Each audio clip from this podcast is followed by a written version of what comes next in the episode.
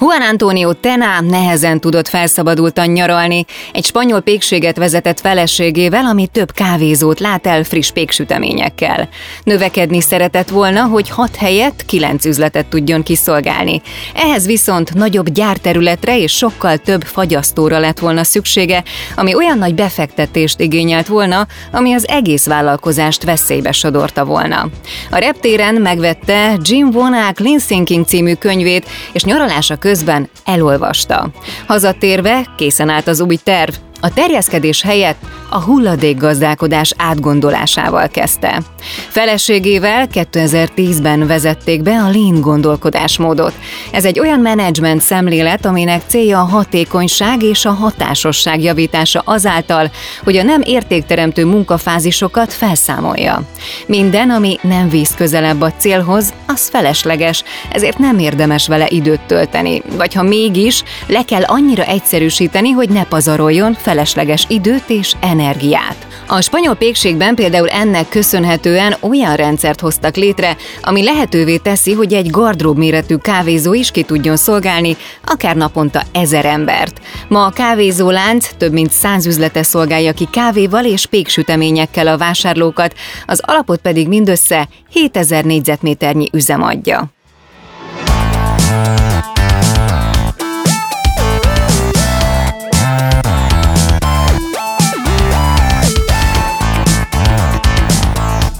Legyél úttörő, legyél dinamikus, legyél agilis, változtas, digitalizálj, újíts. Ezt várják tőled. Ettől leszel sikeres vezető. Mondani könnyű, megcsinálni nem annyira. Az Epic Stories podcastben olyan üzleti történeteket mesélünk el, amikből tanulhatsz, amik inspirálnak, vagy egyszerűen csak szórakoztatóak.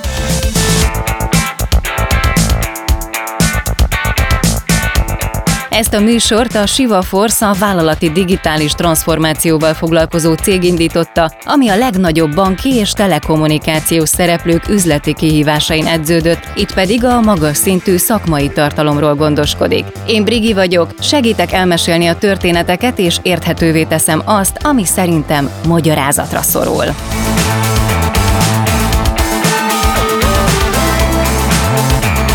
A könyvekben, a podcastekben, a konferenciák szlájdjain olyan egyszerűnek és vonzónak tűnik a lean szemlélet, de tényleg tud működni a gyakorlatban? Vagy ez csak egy vezetői hóbort, amivel kipipálhatjuk az innovációt?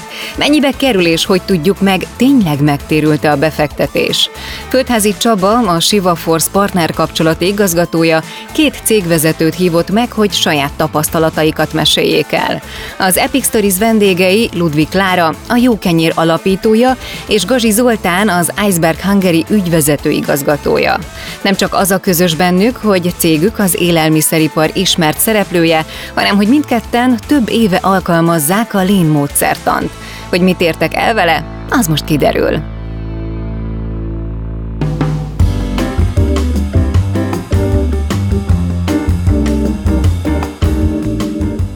Sziasztok, nagyon nagy szeretettel köszöntelek benneteket, és ugye a mai alkalomra különleges izgalommal készültem, mert így az elméleti témájú podcastok sorában az a kézzelfogható szállítás, amivel ti foglalkoztok, mindennapi kenyerünket szolgáltatjátok, vagy, vagy olyan uh, finomságokat tesztek az asztalunkra, ami, ami hozzáad a, a hétköznapi étkezéshez, az biztos, hogy egy, egy új szint visz ebbe a, ebbe a sorozatba, és a téma is, amivel szeretnénk foglalkozni, egy picit talán rendhagyó vagy eltérő az eddigiektől, meg szeretném veletek beszélni, fellebbenteni a saláta levelet vagy a fájtlat egész pontosan arról a részről, hogy hogyan tudunk olyan módon szervezni feladatokat, munkát, gyártás, szállítás, logisztikát, hogy az a fogyasztó szempontjából is a, a legnagyobb értéket termelje, de a termelő számára is a lehető legjobb profitot vagy hosszú távú megélhetést biztosítsa.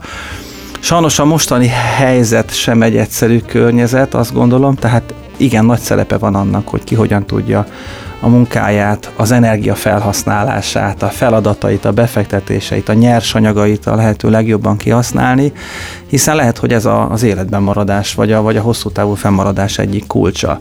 De mielőtt még erről beszélünk egy picit, talán menjünk vissza a kezdetekhez, és nézzük meg azt, hogy hogy is indultatok el ezen az úton, hogy indultatok el a szervezetetek, a folyamataitok, a gyártási fázisaitoknak az optimalizálásán. Biztos, hogy volt egy valami gyújtópont, egy kiinduló pillanat, amikor úgy döntöttetek, hogy azt láttátok, elhatároztátok, hogy valami változtatni kéne, valamihez hozzá kéne nyúlni. Úgyhogy szeretnélek megkérdezni benneteket, hát, hogy mi volt az első ilyen feeling, egy ilyen pillanat, volt-e ilyen momentum, amikor a, az elindulás mellett döntöttél, hogy egy picit ezzel jobban fogtok foglalkozni? Igen, hát én azt gondolom, hogy minden ilyen újszerű dolog bevezetésénél kell egy úgymond driver ember, aki valahonnan jön, és valahonnan hozza ezeket az ötleteket, és igen, nálunk is így volt, hogy egy felsővezetőnk volt, aki már előtte Linnel autóiparból hozott Linnel ismerkedett meg, és tudta, hogy miről szól ez. Nagyon újszerű volt nyilván, hogy egy pékségben mit keres a lean, mint ugye tudjuk, hogy ez az autóiparból jövő hatékonyságfejlesztés, illetve szabályozás, illetve folyamatok fejlesztésére szóló rendszer, és hogy ez egy pékségben mit keres és mit tud fejleszteni, ez egy nagy kérdés volt nagyon érdekes sztori mögé, hogy pont akkor Spanyolországba egy pékség elkezdett Linnel foglalkozni, és ők írtak egy könyvet is erről, és pont Magyarországon volt ennek a könyvnek a bemutatója akkor, és itt volt az úriember, aki ezt a könyvet írta, és mi találkozhattunk vele, és ez egy inspiráció volt arra, hogy hát ez akkor végül is más gyártóüzemekre is egy olyan hatékonyságjavító folyamat, amiben igenis érdemes belevágni. Hát így rá is csatlakoznék erre a, a pékségre, mert én is ott voltam ez a rendezvényen, és emlékszem, kaptunk ilyen kupont, amit, hogy majd bemegyünk Barcelonába ebbe a pékségbe, és akkor kapunk érte valami, nem tudom, reggelit. És így bementem abba a pékségbe a kis kuponommal, és fogalmuk sem volt, hogy mi ez. Úgyhogy nem, nem tudtuk felhasználni a kuponokat, nem tudtak róla. Mi nem mentünk A, a cipésznek Lukas volt a cipője. Szóval mi úgy indultunk ezzel az egésszel, hogy az élet sodort elénk, tehát senki nem volt a cégnél, aki erről hallott, hanem egy fejvadásznál kerestünk egy pozíciót, és akkor én mindig azt szeretem, hogy a fejvadász ismerje meg a mi üzemünket, hogy tudja, hogy pontosan milyen környezetbe ajánl majd kollégát, és talán egy műszakvezetőt kerestünk, és akkor bementünk az üzembe, és akkor mondta, hogy hát egész úgy dolgoztok, mint egy ilyen Kaizen módszert annal foglalkozó üzem, és mondom, mi az? Akkor hallottam először, és a kíváncsiságon vitt rá, hogy elkezdtem utána nézni, megkértem tőle, hogy ki az, akit ebben a témában tudna ajánlani, kicsit beszélgettem vele, és így keveredtünk, az egyik ilyen tanácsadó, az a, az a Kaizen Institute volt, és innen indult az egész, tehát így egy fejvadász hozta nekünk ezt elő. Ennek kapcsán az jutott eszembe, hogy ha, ha az elindulásról beszélgetünk, akkor nyilván kellett, hogy valamilyen cél lebegjen a, a szemetek előtt, hiszen elolvastátok a könyvet, ott voltatok egy rendezvényen, élt bennetek egy impulzus, és eldöntöttétek, hogy ezzel foglalkozni fogtok, de vagy mi volt az a cél, amire azt gondoltátok, hogy, hogy ezt az irányt veszi fel a szervezet, vagy ebbe az irányba lépegettek, akkor tényleg érdemes lesz ezt a befektetést, mert azt gondolom, ez mindenképpen egy befektetés volt megtenni. Volt-e ilyen kijelölt cél, amit magatok előtt láttatok az úton? Nálam nem volt ilyen cél, hanem mi tényleg úgy gondoltuk akkor, mielőtt a Linnel találkoztunk, hogy mi egy ilyen, még a svájci óra, az még egy rossz példa is, hogy a svájci óra olyanok vagyunk, mint az óra, egy ketyeg, pontos, és tényleg azt gondoltuk magunkról, hogy ilyen teljesen profi üzem vagyunk, és inkább engem a kíváncsiság vitt rá, hogy, hogy mi az, hogy Kaizen felkeltette valahogy az a fejvadász az érdeklődés, és amikor utána olvasom, akkor jöttem rá, hogy van egy olyan világ, Bár Zoltán, nekünk nem egy fejvadász, hanem te hoztad elő a Kaizent. Szóval mi is ez? A japán módszer a folyamatos fejlődést és változást jelenti. Nincs tökéletes, nincs vége a folyamatnak, mert mindig mindenen lehet javítani. Ha felmerül egy probléma, abban a lehetőséget látják, mert a megoldással egy sokkal hatékonyabb és jobb minőségű rendszer hozható létre. Nagyon fura, hogy egy ilyen nem tudom, 20 éve működő üzem, és hogy nem is hallott senki senki nálunk erről Magyarországon, erről az egészről. És tulajdonképpen elkezdtem utána nézni, és akkor találtam nagyon érdekes internet, ugye sok millió oldal van a, a Lean meg a Kaizenről, és onnan indult az egész, hogy ez engem elkezdett érdekelni. Ha már mondott valakit, akkor elhívom, és nézzük meg. És, és lépésről lépésre. És, és a, a legszebb az első nap annyira megvan bennem, hogy ez a Balázs nevű Besnyi Balázs jött el, és ő egy ilyen nagyon nagy, magas ember, 54-es lábbal, és én mondtam neki, hogy állunk minden tök profil működik, és hát ott kezdődött a probléma, nem tudtam bevinni az üzembe, nem volt akkor a cipős, nem félt rá a cipőre a zsák, meg nem volt olyan köpenyünk, és akkor itt akadt el a probléma, hogy lehet, hogy nagyon profik vagyunk, de nem tudom ezt az embert bevinni az üzembe. Azt mondta, hogy a gyökérok kezelése, a keresésénél kell kezdeni, és rögtön talált egyet. Így van, és akkor hát az egész nap nagyjából egy négy-öt órát töltöttem el vele az üzembe, mentünk körbe, és mondta, hogy akkor legyen az a játék, hogy ő egy újonnan felvett raktáros, és mm. akkor menjünk be a raktárba, és ő csak kérdéseket fog nekem feltenni.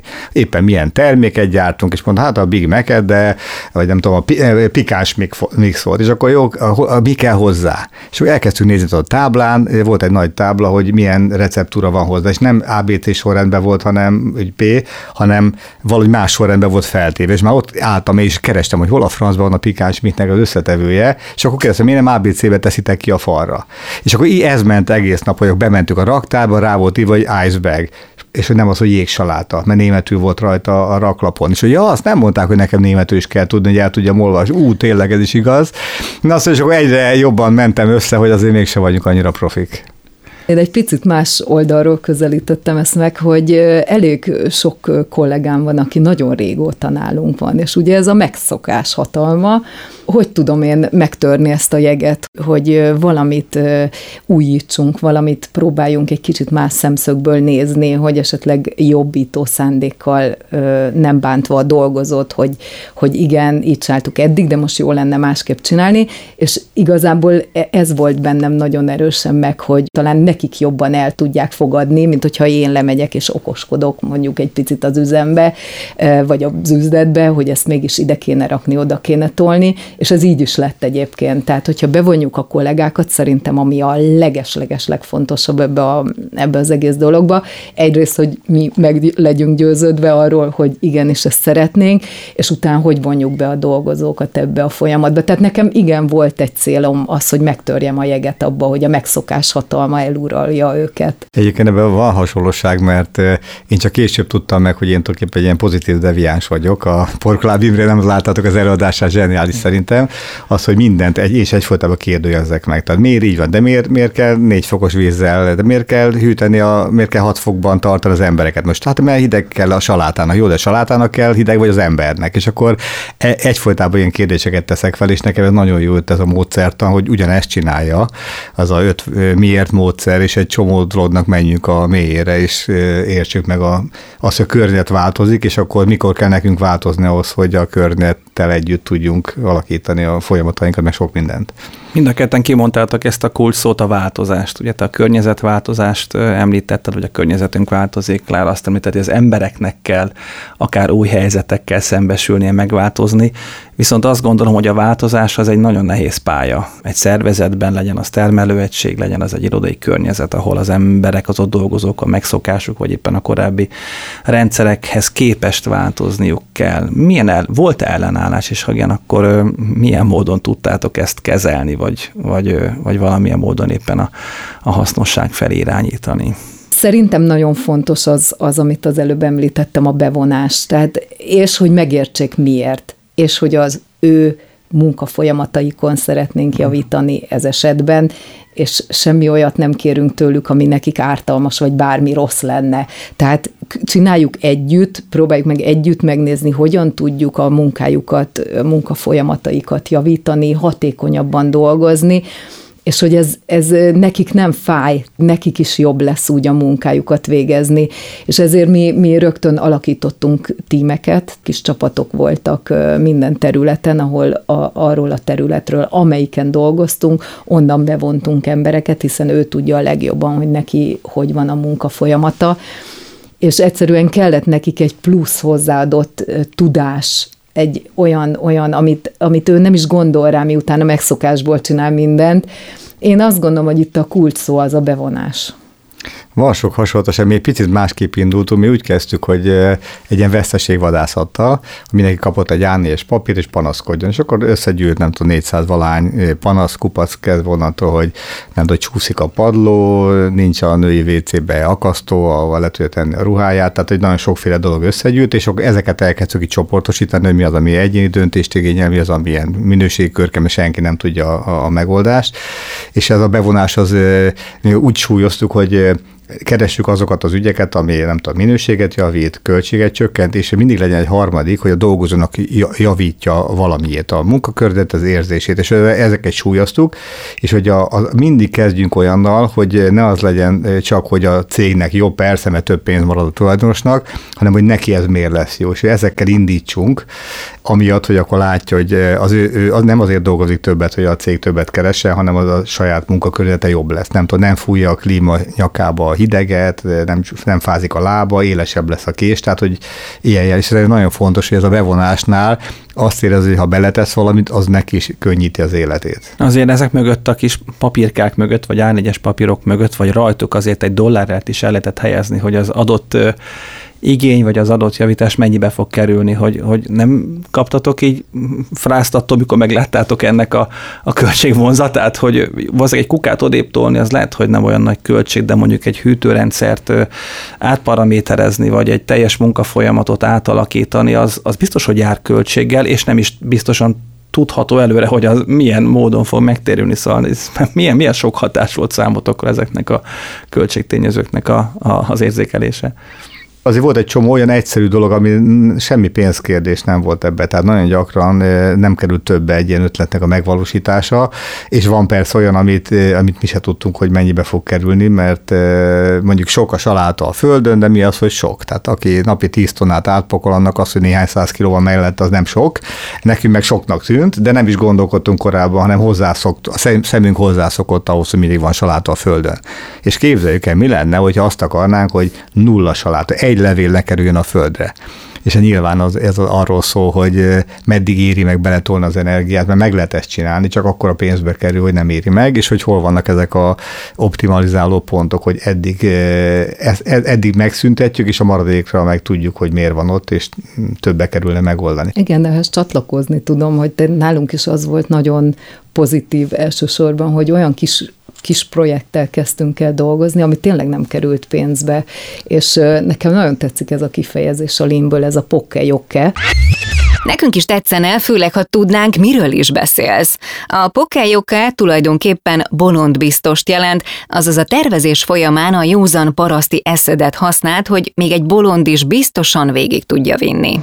És gondoljuk át úgy a folyamatot, hogy most nem, nincs, nincs nulla forintot kapsz érte, és hogy tudod úgy átszervezni a folyamatot, hogy az, az jó legyen mindenkinek. Amire több pénzt kell költeni, az a tanácsadó, és az azt gondolom, hogy az elején egy beruházás, amit meg kell tenni ahhoz, hogy igazából belemélyedjünk abba, hogy mi is a Lean. Nálunk nagyon sokan el is végezték a Lean alaptanfolyamokat.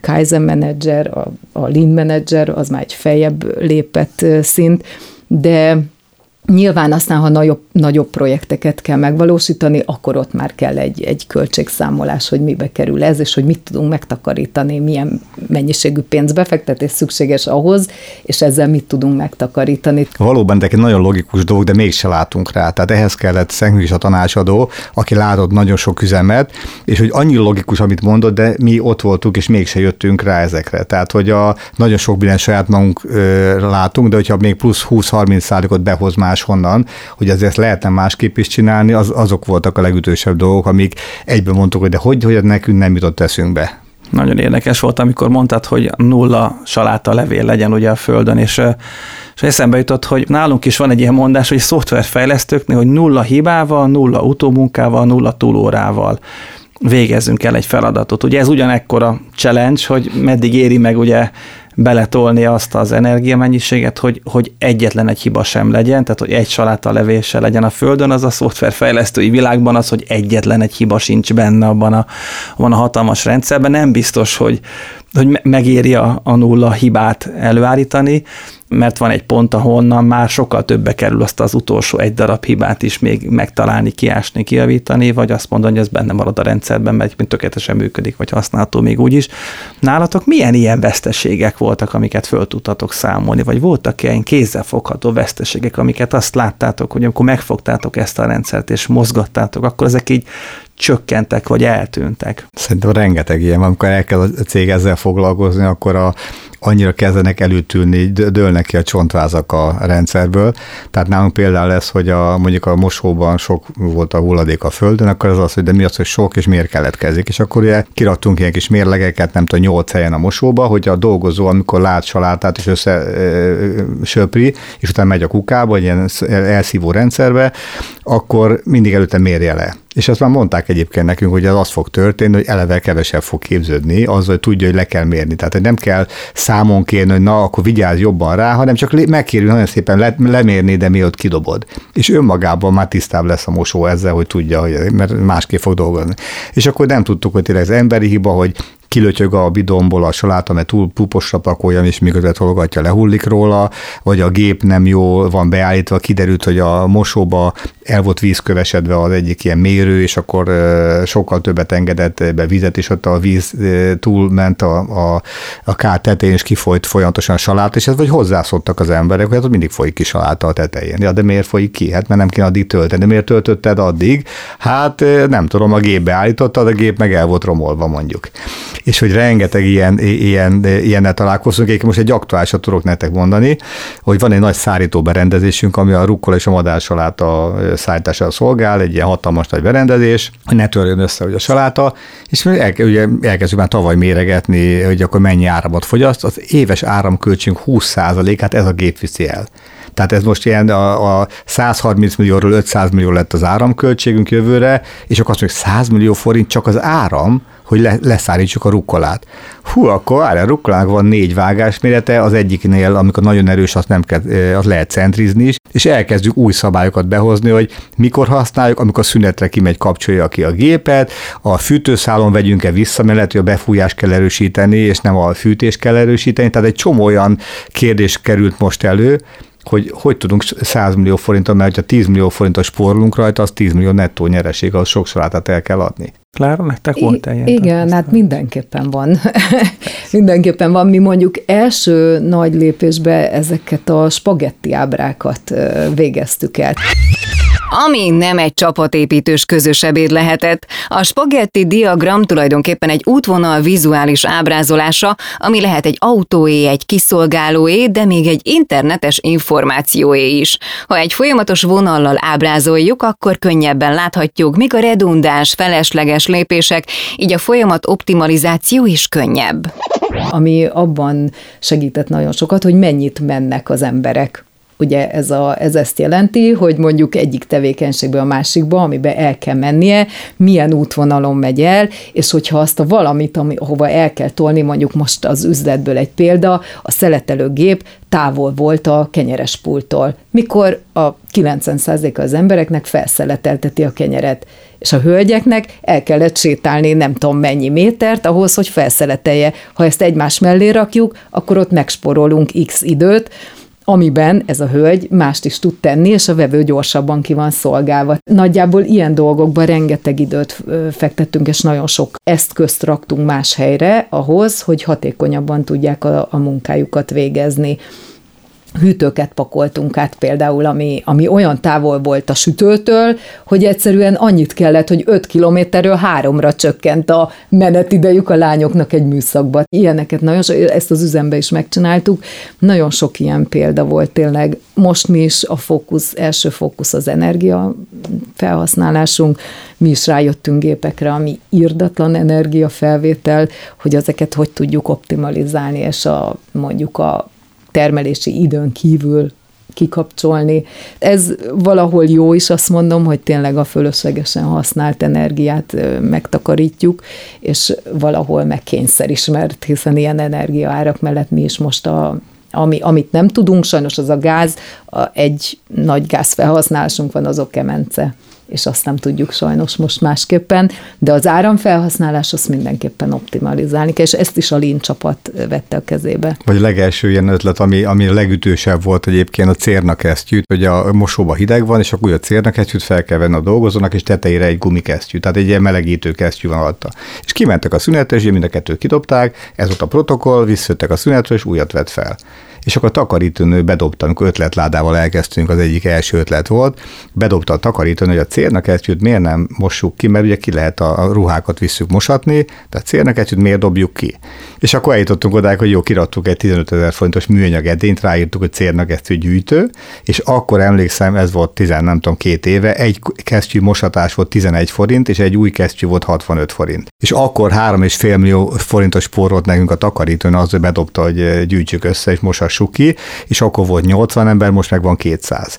Tehát most szerintem évente 7-8 millió forint minimum az, hogy nem dobjuk ki a kesztyűt, és ez senkinek nem jutott eszébe mennyi minden múlik az adatokon, ugye mondtad, hogy valamilyen módon mértek, méricskéltek, gyűjtögetitek ezeket az információkat. Van ilyen fajta adatgazdálkodásotok, hogy ezeket az adatokat tudatosan gyűjtitek, mert ugye nálunk is sokszor az van, hogy valami sok és ugye megérzéseken alapszik mondjuk egy, egy, egy kollégának a, a, az érzete, hogy most jól haladnak a dolgok, vagy rosszul, és amikor megnézzük az adatot, és behúzzuk a strigulákat, kiderül, hogy hát ez nem is olyan sok, vagy éppen, hogy nem is olyan kevés, de hogy, hogy nagyon sok múlik az emberi érzés versus adat, ti, akik ebben már sokkal mélyebben dolgoztok, van-e van valami, valami fajta adatgyűjtés, gyűjtötök-e valahol adatot, kezeltek-e ilyen fajta információkat a szervezet működéssel kapcsolatban? Igen, hát vannak számok, amiket tényleg jó lehet mérni, mondjuk bevételi számok, de nyilván nem erről van szó.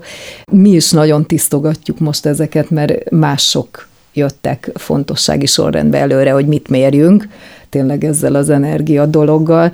Úgyhogy mi is igyekszünk azokat mérni, ami számít, ugye mi is ezzel a gondolattal dolgozunk, de nagyon sokszor kell tisztogatni ezeket tényleg, és ha bejön új mérő szám, akkor egy, egy-egy régit ki kell venni, ami, amit nem annyira figyeltünk, de igen, mi is bónuszokat fizetünk mért dolgok alapján.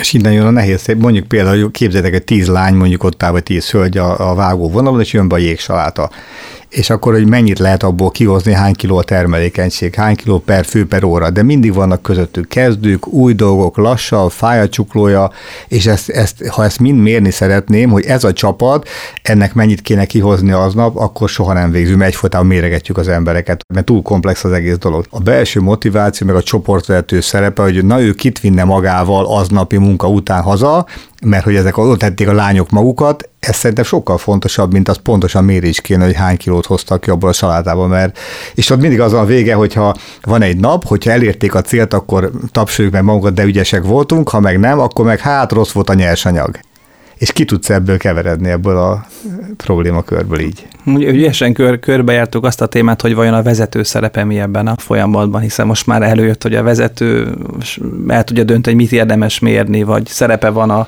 a prémium, vagy a premizárási rendszerben, vagy akár annak a csoport irányításában, de ti tényleg hogyan látjátok a, a, a ti szerepeteket, a vezetői szerepet ebben a folyamatban? Mik voltak a legnehezebb pillanatok? Az a nagyon fontos, hogy te magad, mint vezető belállja, és hogy egy olyan csapatot tudjál magad mellé tenni, vagy olyan csapatot tudjál lelkesíteni, akik szintén ilyen, ilyen kicsit gazda szerepként vannak ebbe. Mindig kell egy driver ember, tehát úgy egy csapatot elengedni, hogy akkor öten vagytok valamiért felelősek, az úgy nem annyira működik. Mindig kell egy, egy vezér egyéniség a csapatok élére, akinek szintén lelkesnek kell lenni. Őket azzal tudtuk lelkesíteni egyébként, hogy elmentek tanfolyamra, nagyon szeretnek az emberek újat tanulni, tehát mindenki tényleg lelkesen elvégezte és hát természetesen bónuszt kellett mellé kötni. Az elengedhetetlen, hogy egy, egy olyan bónuszcsomagot rakjunk mellé, ami, ami neki is azt mondja, hogy igen, ebbe beleállok és csinálom. Hát hasonló, és azt gondolom az én legfontosabb szerepem ebben, én nem mentem olyan szinten bele, mint te, én nem, nem mentem el tréningre, de az alapképzést megcsináltam én is, és onnan az a hit az abszolút megvan bennem, hogy ez, ez a legutolsó dolog, tehát én azt szerettem volna elérni, hogy eljussuk arra a pontra, én azt mondom, na figyeltek, holnaptól abba vagyok az egész lin, nincs erre pénz, hogy akkor kíváncsi lennék, hogy hányan kezdenek el hozzám jönni az irodámban, meg hívogatni, hogy figyelj, ne csináld, szóval ebben nagy baj lesz, ha abba adjuk. Képzeljétek, hogy nem megy ki mondjuk a kamion, a, nem tudom, a egyik üzletlázba, nagy a balhé, visszaküldik az árut, stb. És miért ne? És közben azt látod, hogy bennülnek, nem tudom, a csoportvezetők a terembe, és éppen valamin beszélgetnek. És hogy akkor az első ösztönös reakció az, hogy na mindenki menjen innen dolgozni, megint nem fog kimenni a kamion, és közben le kell nyugtatni, majd azon dolgoznak, hogy holnap után kimenjen. És ez, ez a bölcsesség megjönne a vezetőnek, hogy igen, nem az a munka, amikor bent vágják a salátát, hanem az is egy nagyon fontos munka, hogy azon gondolkoznak, hogy vágjuk másképp holnap a salátát. És ez, és ez nagyon sok cég itt rontja el, hogy egyfolytában mi is tűzoltásban voltunk nagyjából, ez az üzletág ilyen, tehát hogy megkaptuk ma a rendelést, másnap ki kell szállítani, de öt napra van a nyersanyag, mindenféle baja van a nyersanyagnak, az embernek, tehát hogy egy állandó káosznak tűnő helyzet, és hogy a, nagyon sokan elkezdik a lint, és abba hagyják, mert azt mondja, nincs nekünk időn línezni, mert nem megy ki a kamion, és mindenki menjen vissza salátát vágni. És hogy kibírod-e azt, hogy amikor igenis bent ezek az emberek ülnek egy irodában és gondolkodnak, az egy nagyon fontos munka. Ez egy nagyon izgalmas gondolat, ugye, hogy egy, azt mondtad, egy folyamat, vagyis, hogy nincs vége ennek a dolognak. Ugye ezt ki lehet jelenteni, hogy nincs olyan pillanata, amikor egy ekkora üzemnek nincs egy optimalizálható része még, vagy egy olyan folyamat lépése, ahol lehet javítani, hogy ezt a Kaizen is azt mondja, mindig térjünk vissza és nézzük meg ezeket a ciklusokat, de mégiscsak elindultatok valahonnan, és most vagytok valahol, tehát elértetek egy állapotot. Így visszatekintve, mit gondoltok talán a legnagyobb eredménynek, hogy azt mondjátok, hogy igen, akkor ez az időszak, ez a befektetés, mind anyagilag, mind az a kockázat, hogy az emberek a változástól félnek, esetleg fluktuációt eredményez, de hogy azt tudjátok mondani, hogy ez megérte, elértünk valahova. Mi lehet ez a, ez a gap, hogy lehetne megfogalmazni ezt a, ezt a pontot, ahol ti most eljutottatok, Klára? Hát most egy picit nehéz időszak után vagyunk egyébként, mert a Covid-ba sajnos lelassult ez a lin nálunk. Nagyon-nagyon át kellett szervezni a, a műszakokat, ugye nem dolgozhattak együtt az emberek, nem lehettek egy légtérbe, külön műszakok voltak, volt egy, egy abszolút vészhelyzeti tervünk, hogyha melyik vonalakat állítjuk le, ha beteg valaki, olyan brutális sokat kellett más ügyekre fókuszálnunk, hogy a Lean csapatok nem is tudtak dolgozni, hiszen nem is találkoztak egymással, tehát teljesen külön voltak a műszakok beosztva, csak azok, akik egy műszakban voltak, járhattak egy autóval dolgozni, nem jöhettek BKV-val. Mi egy ilyen nagyon-nagyon szigorú szabályt hoztunk 2020 márciusában, amikor ez az egész elindult, és akkor így, ezt bevallom őszintén, hogy a Lean egy picit háttérbe került, de például 2019 volt, az volt a legerősebb Lean év, ahol 6-8 csapat dolgozott ezeken a dolgokon, és nagyon sok projekt, decemberben van mindig egy záró bemutatónk, a minden csapat bemutatja, hogy miben haladt abba az évbe. Ezek azért nagyon lelkesítő dolgok, és nagyon pozitív. Ez most egy kicsit nehéz időszak, mert most újra kell indítanunk, ugye már 21-ben egy picit elkezdtük, de most igazából most indítjuk újra a Lean csapatokat, mert látjuk, hogy hiányzik ott van az a példa, amit te mondtál az előbb, hogy jöjjenek és mondják azt, hogy folytassuk ezt, hogy mert ez jó volt nekünk, mindenkinek jó volt. Mm, ez, ez most van nálunk igazából az, hogy újraindulnak a Lean csapatok, és nagyon nem szeretnénk elengedni, tehát mindenképpen rajta vagyunk, hogy ezt folytassuk. Kicsit nehéz. Most az energiába adtuk ki ezt a feladatot, ez pont jó feladat most. Testhez álló feladat Abszolút. lesz szerintem a következő Úgyhogy. Én azt gondolom, hogy ezt az újra felgömböítését ennek a fonalnak, ezt mindenképpen meg, megtesszük, és meg is tettük most már. Úgyhogy ez egy nehéz, nehéz, nehéz évek voltak a Covid alatt.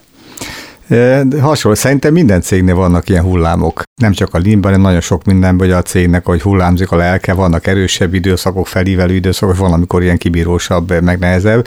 Én egy nagyon fontos részt látok, milyen nagyon nagy eredményt, tehát például az két legjobb emberemet meg így tudta megtartani. Tehát termelésvezető, meg a helyettes, ők ezt már tizenvalány éve csinálták, és ez egy olyan lendületet adott nekik, személyesen, hogy itt maradjanak nálunk. Én nem gondolom, hogy meg tudtam volna. Vagy, vagy belefásultak volna, és úgy maradnak itt, hogy ilyen kis rázzak, és hogy fél erővel megpróbálja megoldani és nekik is akkora pluszt adott az egész, hogy másképp kezd el gondolkodni, sokkal okosabb lesz, és a, egy nagy nehéz pont volt, hogy a, ki legyen a lean koordinátor. Akkor felvettünk egy egyetemistát, emlékszem, megpróbáltuk megúszni olcsón. Tehát egy egyetemista tök jó, meg kitanítjuk, elmegy egy tréningre, hát és ugye abszolút működésképtelen volt a dolog, és nem az ember miatt, mert egy okos srác volt, de hogy ne, nincs beágyazódva a termelésben, nem érti a folyamatokat, és akkor minden kérdés egy, egy jogos kérdés. De amikor meg a tíz éve ezt csinálod, akkor nem minden kérdésre ugrasz rá. És szerintem ez volt a legnehezebb rész, hogy a legjobb műszakvezetőnket, a Pistit, aki egyébként termelésvezető helyettes is volt, és ő vezetette műszakokat,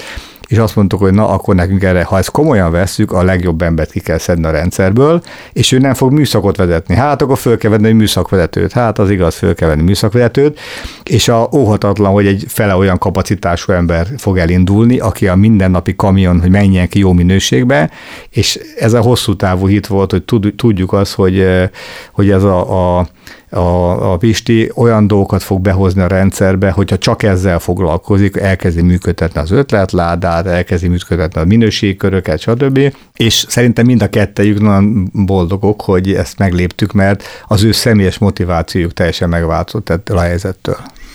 Hát én még órákig el tudnám hallgatni a történeteiteket az útvonal spagettitól a saláta mosás legtitkosabb rejtelmeik, hogy hogyan tudjuk csökkenteni a, a lehulló levelekből okozott veszteséget. Nagyon szépen köszönöm a beszélgetést, és hogy elfogadtátok a meghívást. Sziasztok. Köszönöm. Én is köszönöm.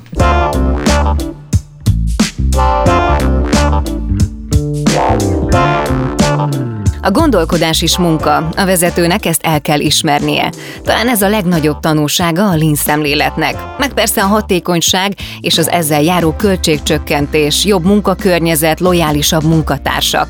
Ahogy Ludwig Klára és Gazi Zoltán is rámutatott, a lean vagy bármilyen más innovatív szemlélet bevezetése megtöri a megszokásokat és érdekelté teheti a jó munkaerőt, hogy maradjon és motivált legyen. Ám ahhoz, hogy jól bevezessük, bátorságra, kíváncsiságra, biztonságra, átgondolt bónuszrendszerre, és persze egy jó tanácsadóra van szükség.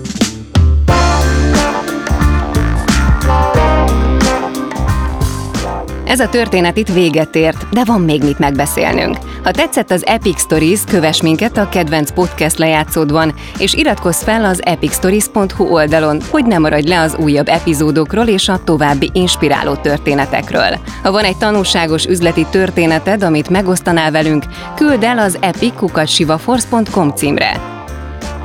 Az Epic Stories tartalmi koncepcióját Dojcsák Dániel készítette, a műsor vezető szerkesztője Neizer Anita, a zenei és utómunka szerkesztő Szűcs Dániel, a kreatív producer Román Balázs, a producer pedig Hampuk Rihárd. Ordasi Brigittát és az Epic Stories-t hallottátok.